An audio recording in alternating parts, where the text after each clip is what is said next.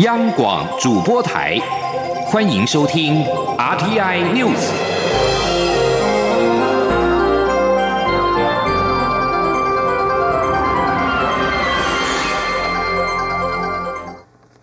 各位好，我是李自立，欢迎收听这一节央广主播台提供给您的 RTI News。COVID-19 疫情冲击全球一年多之后，经济展望备受关注。行政院主计总处今天公布了2021年第一季的 GDP 成长率，概估为8.16，创下2010年第四季超过十年来最高的增幅。主计总处指出，国际经济回温带动了出口跟投资的大幅成长。目前台湾经济延续去年第三季以来的反弹走势，目前还在上升的轨道上。在第一季大幅上修之后，今年经济成长率有机会上看百分之五点一。记者杨文军的报道。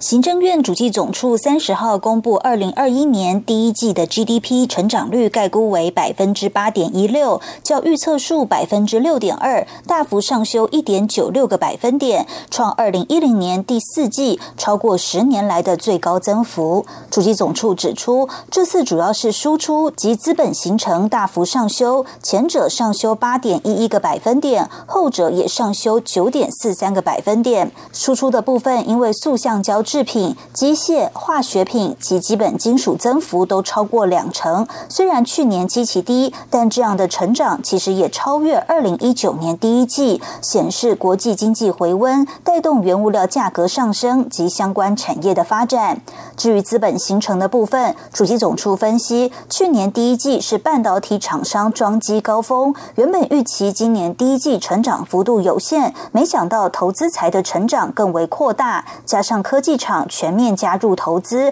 让资本投资优于预期。主机总处综合统计处专门委员吴佩璇说：“啊，也不只是半导体的厂商、记忆体的厂商、封测厂商，还有嗯一些电源器，还有石化厂商，就是比较是属于比较全面性的投资的提升的状况。”在民间消费的部分，尽管边境管制措施持续，但国人在国内消费增加，加上股市创高，宅经济热络，也终结连续四季负成长。吴佩璇也指出，若后面三季经济成长预测数不变，今年经济成长率上看百分之五点一。不过，还是会根据疫情发展做调整。目前观察，台湾经济延续去年第三季以来的成长走势，且还在成长的轨道上。中央广播电台记者杨文君台北采访报道。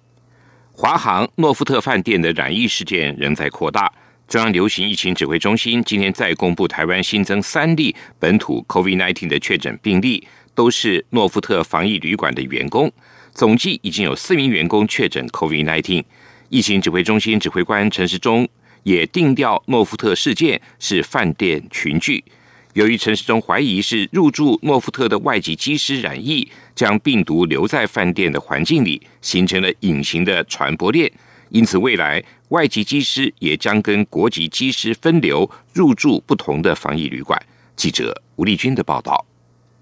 中华航空公司自二十号起十天内爆出十名货机师及五名家属染疫，而且感染源不明。二十九号更在提供华航机组员入住的机场防疫旅馆诺富特发现一名防务主管确诊，隔天再新增两名防务人员，一名餐饮部员工也确诊。对此，中央流行疫情指挥中心指挥官陈。陈时中三十号表示，指挥中心在此之前就已怀疑诺富特饭店可能有传播链。如今四名员工确诊，已可确认这是一起饭店群聚。他说：“那目前来讲，这个关联性哈，我们要检测相关的一些基因的序列，让这情形能够更清楚。那确实这是一个饭店里面的群聚，因为有四个案例了。此外，由于从华航机机师、机师家属到诺富特员工的感染途径及感染源仍未厘清，加上诺富特除了有华航的本国籍机师入住，也有其他外籍机师入住，因此陈时中也不排除是其他外籍机师染疫之后，由于他们的防疫作为也许不够严谨，可能因此将病毒留在饭店的环境中，中成为隐形的传播链。为此，指挥中心也决定，未来外籍机师将与国籍机师分流入住不同的防疫旅馆。陈时中说：“就是将来本国机师住的跟外国机师住的旅馆就会不同。现在诺福特已经不再收这个外籍机师，将来在复工以后，他也不收了。”所以才会安排桃园县已找好两家独栋的，就是专门做外籍机师的部分。至于目前诺福特确诊的员工，以防务人员居多，且都非负责婚宴或会议的人员。即使其中一名餐饮部员工也是在内场工作，作业时也都有防护装备。因此，四月十五号之后，曾在诺福特开会、用餐或游览。的民众只需提高警觉，进行自我健康监测十四天，不用过度担忧。中央广播电台记者吴丽君在台北采访报道。针对华航发生多起感染源不明的货机机师感染 COVID-19 案，疫情指挥中心也从二十三号起，针对华航一千两百七十九名机师展开扩大召回裁剪的专案。结果今天再新增两名血清抗体检出阳性，其中一名为二十九号公布的案一一二二，另一名为本国籍二十多岁的女性机师。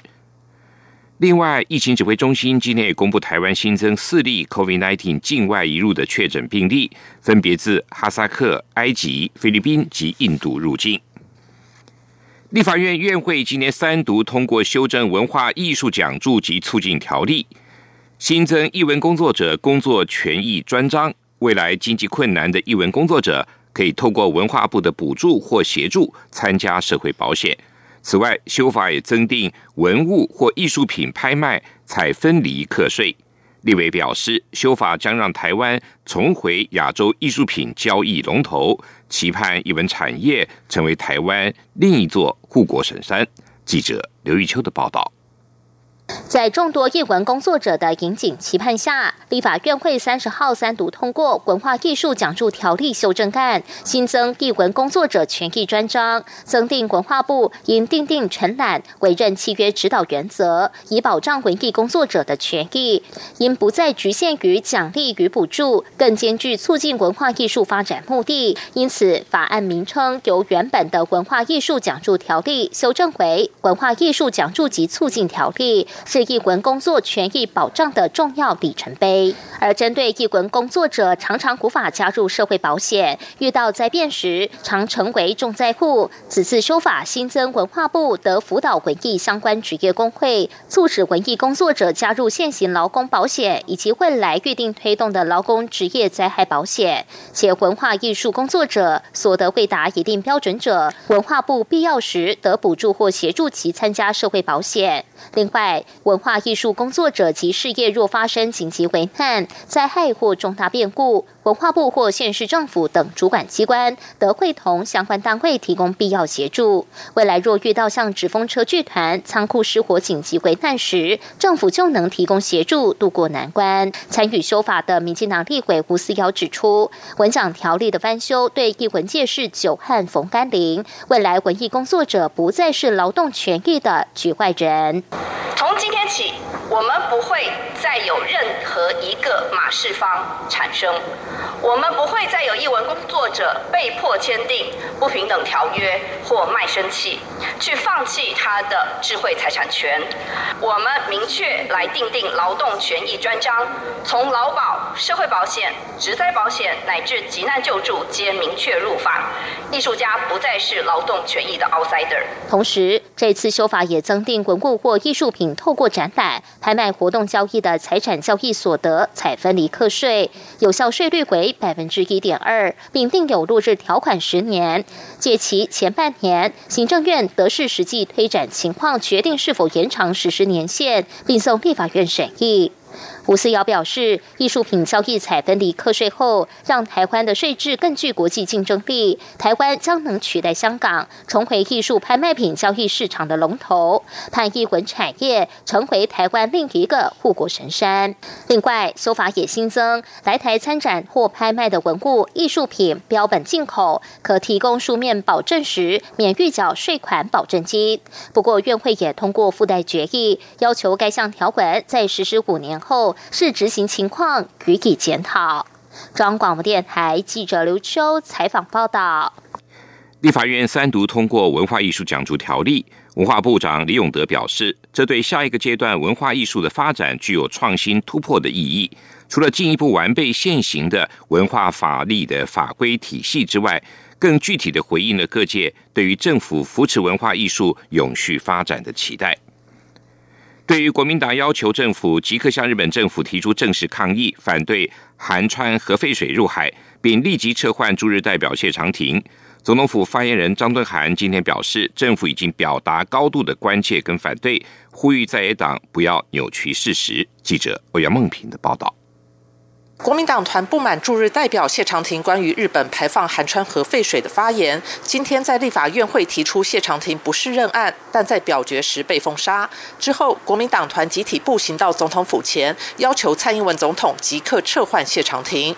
对此，总统府发言人张敦涵提出三点说明。首先，张敦涵表示，总统府尊重立法院的表决结果，但仍必须再次强调，关于日本将在两年后排放福岛核电厂含川废水的议题，从总统府、行政院、外交部、农委会、原能会，乃至于驻日代表谢长廷等，都向日本政府表达我方高度关切。原能会也以书面表达反对。总统府呼吁在野党监督国政无可。可厚非，但应该本于事实，而非扭曲事实。张敦涵并指出，四月十七号美日两国领袖的共同声明中，强调台海稳定的重要性。这不仅是五十二年来第一次提到台湾，而且根据日本日经新闻最新民调，此举也获得百分之七十四的日本民众肯定与支持。另外，日本也于日前公布外交政策蓝皮书，强调台湾是极为重要的伙伴与朋友，并支持台湾。参加世界卫生大会，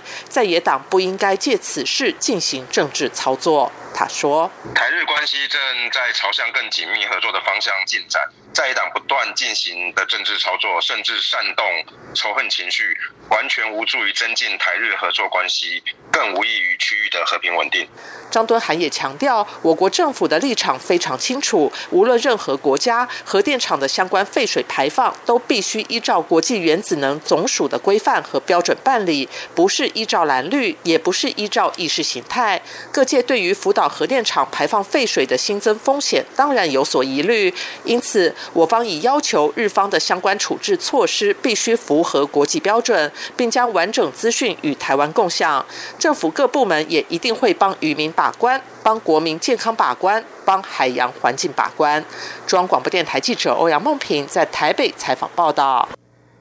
外电消息，发新社报道，根据美国政府今天发布的最新报告指出，民兵组织塔利班利用美国及北大西洋公约组织即将撤军的机会，对阿富汗军队发动了致命的卧底攻击，在今年第一季激增。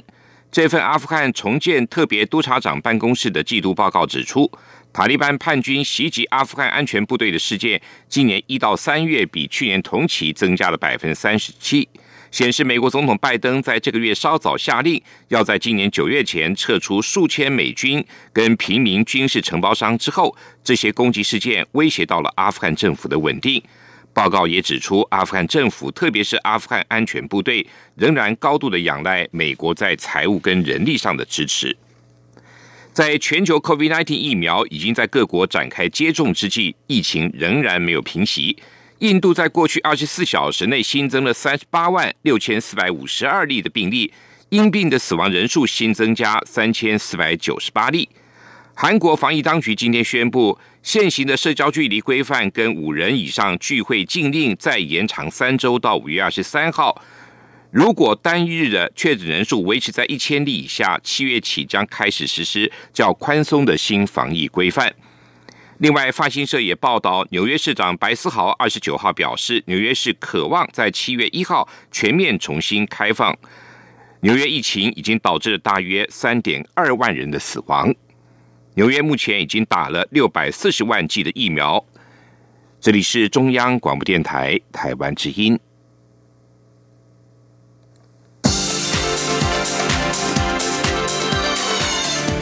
是中央广播电台台湾之音。欢迎继续收听新闻。欢迎继续收听新闻。英国经济学人杂志以台湾雷达图为封面，称这是地球上最危险的地区。我外交部今天表示，台湾将会持续跟理念相近的国家合作，捍卫自由民主，维护台海的现状及印太地区的和平稳定及繁荣。外交部发言人欧江安指出，近期包括美国、日本、欧盟国家都纷纷公开对台湾海峡的和平稳定和中国的政军威迫感到关切。台湾政府乐见台湾的存在、价值跟安全受到国际社会的重视。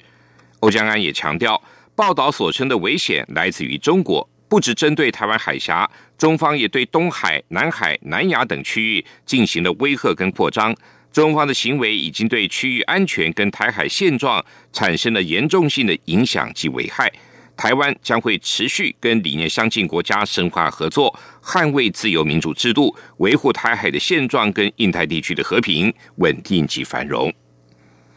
中国近年来在半导体跟红色供应链加强对台湾人力的挖角，为了全面防堵，劳动部近日发函给台湾各家人力银行，要求禁止协助广告招募或中介人员前往中国就业，最高可开罚新台币五百万元。台湾的三大人力银行今天受访时都强调，管制确实有必要，将会全力配合。记者杨文军的报道。劳动部近日发函给各大人力银行，提到近年受美中科技战影响，中国半导体产业积极透过挖角及渗透等手法建立自主供应链，而台湾半导体研发人才俨然成为锁定挖角的目标。为从严管制，要求下架赴中国大陆就业的职缺资讯，其中机体电路、半导体或 IC 产业更被列为关键产业，违者最高可开罚新台币五百万元。对此，台湾三大人力银行，包括一一一一、一零四及 Yes 一二三，受访时皆强调将全力配合。一零四人力银行指出，已逐一通知客户，目前工作地点在中国的职缺已从三千七百七十四个降为一千七百五十三个。后续则建议政府开放资料，让系统串接，确认哪些企业有经过经济部投审会核准投资中国。Yes 一二三则指出，管制确实。有必要对业者而言，短期会有冲击，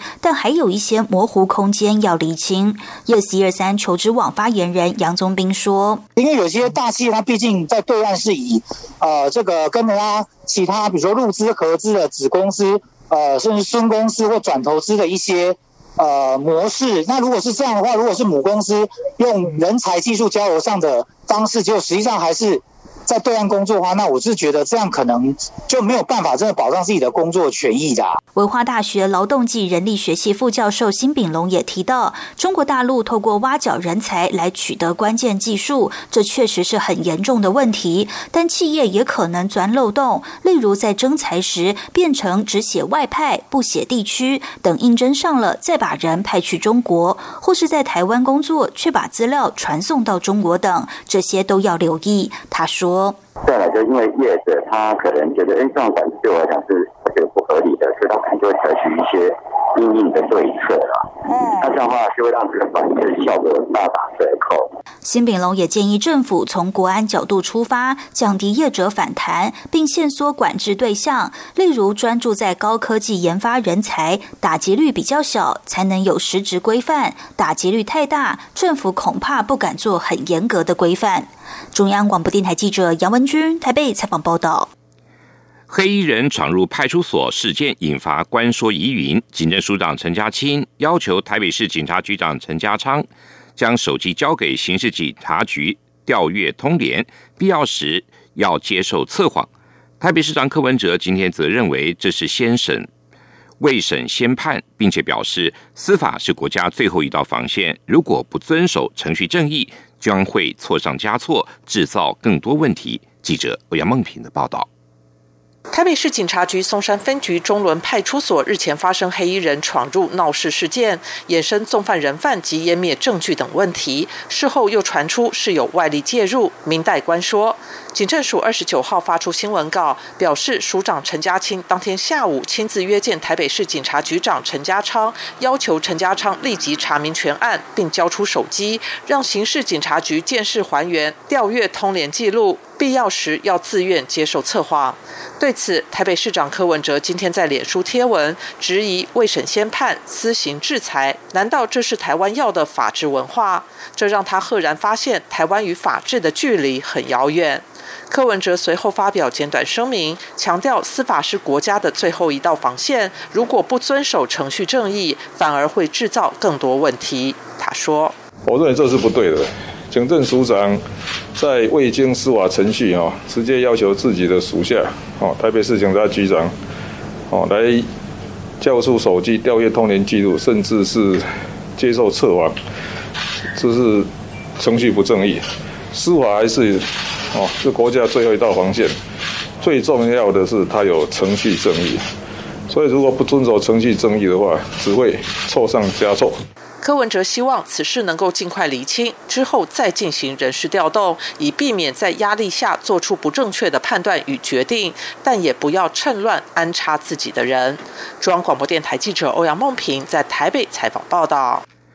黑衣人闯入警所事件，台北市警察局长陈家昌跟松山分局前分局长林志成今年都到台北地检署说明，并将手机交给北检调查。对于为何不依照警政署长陈家清的要求，将手机交给刑事警察局？陈家昌说：“北检较具公信力，他会坦然接受鉴定结果。”面临台湾半世纪以来最严重的旱象，根据中央气象局今天发布的梅雨季展望，今年五到六月的总雨量仍然是以偏少到正常的几率较高。至于大范围持续性的降雨时间点，则可能会落到五月下旬以后。记者吴丽君的报道。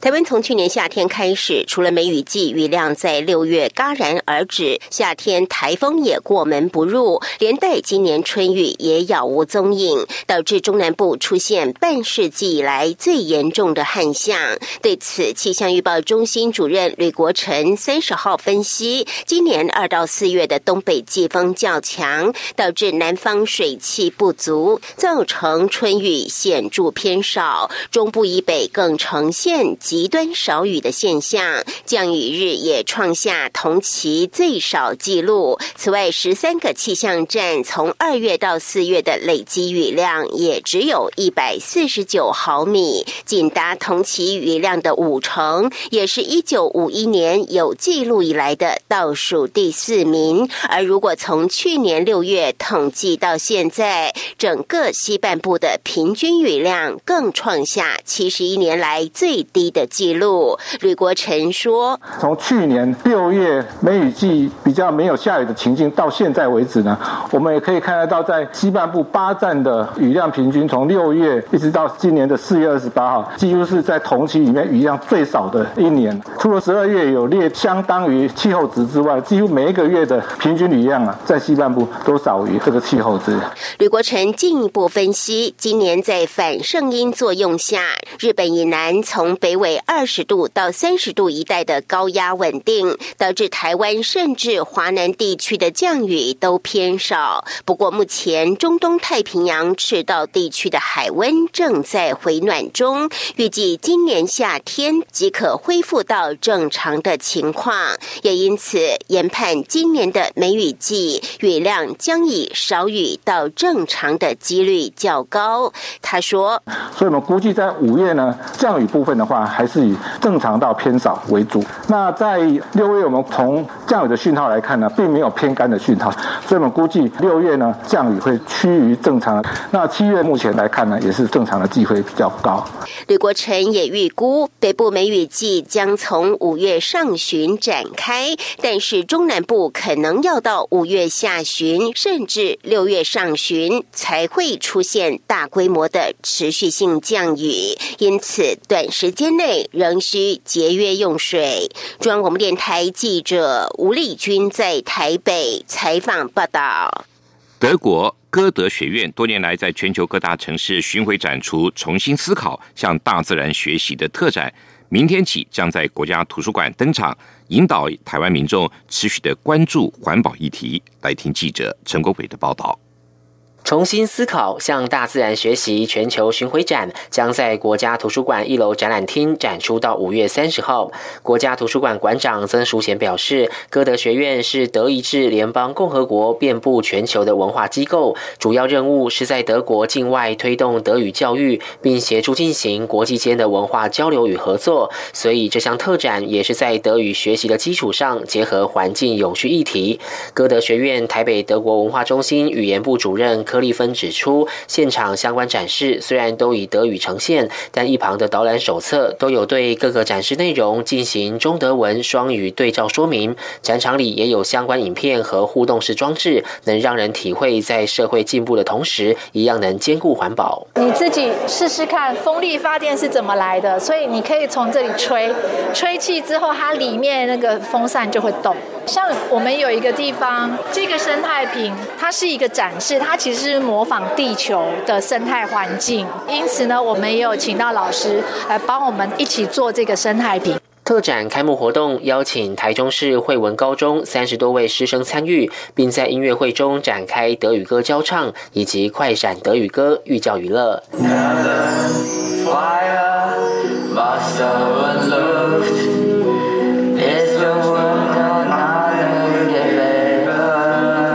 柯立芬说，展出期间将举办瓶中花园、太空气耕智慧农场等四场系列活动，期待台湾各级学校为学生规划相关校外教学。详情可洽询歌德学院台北德国文化中心语言部。中央广播电台记者陈国伟台北采访报道。继续为您报道今天的前进新南向。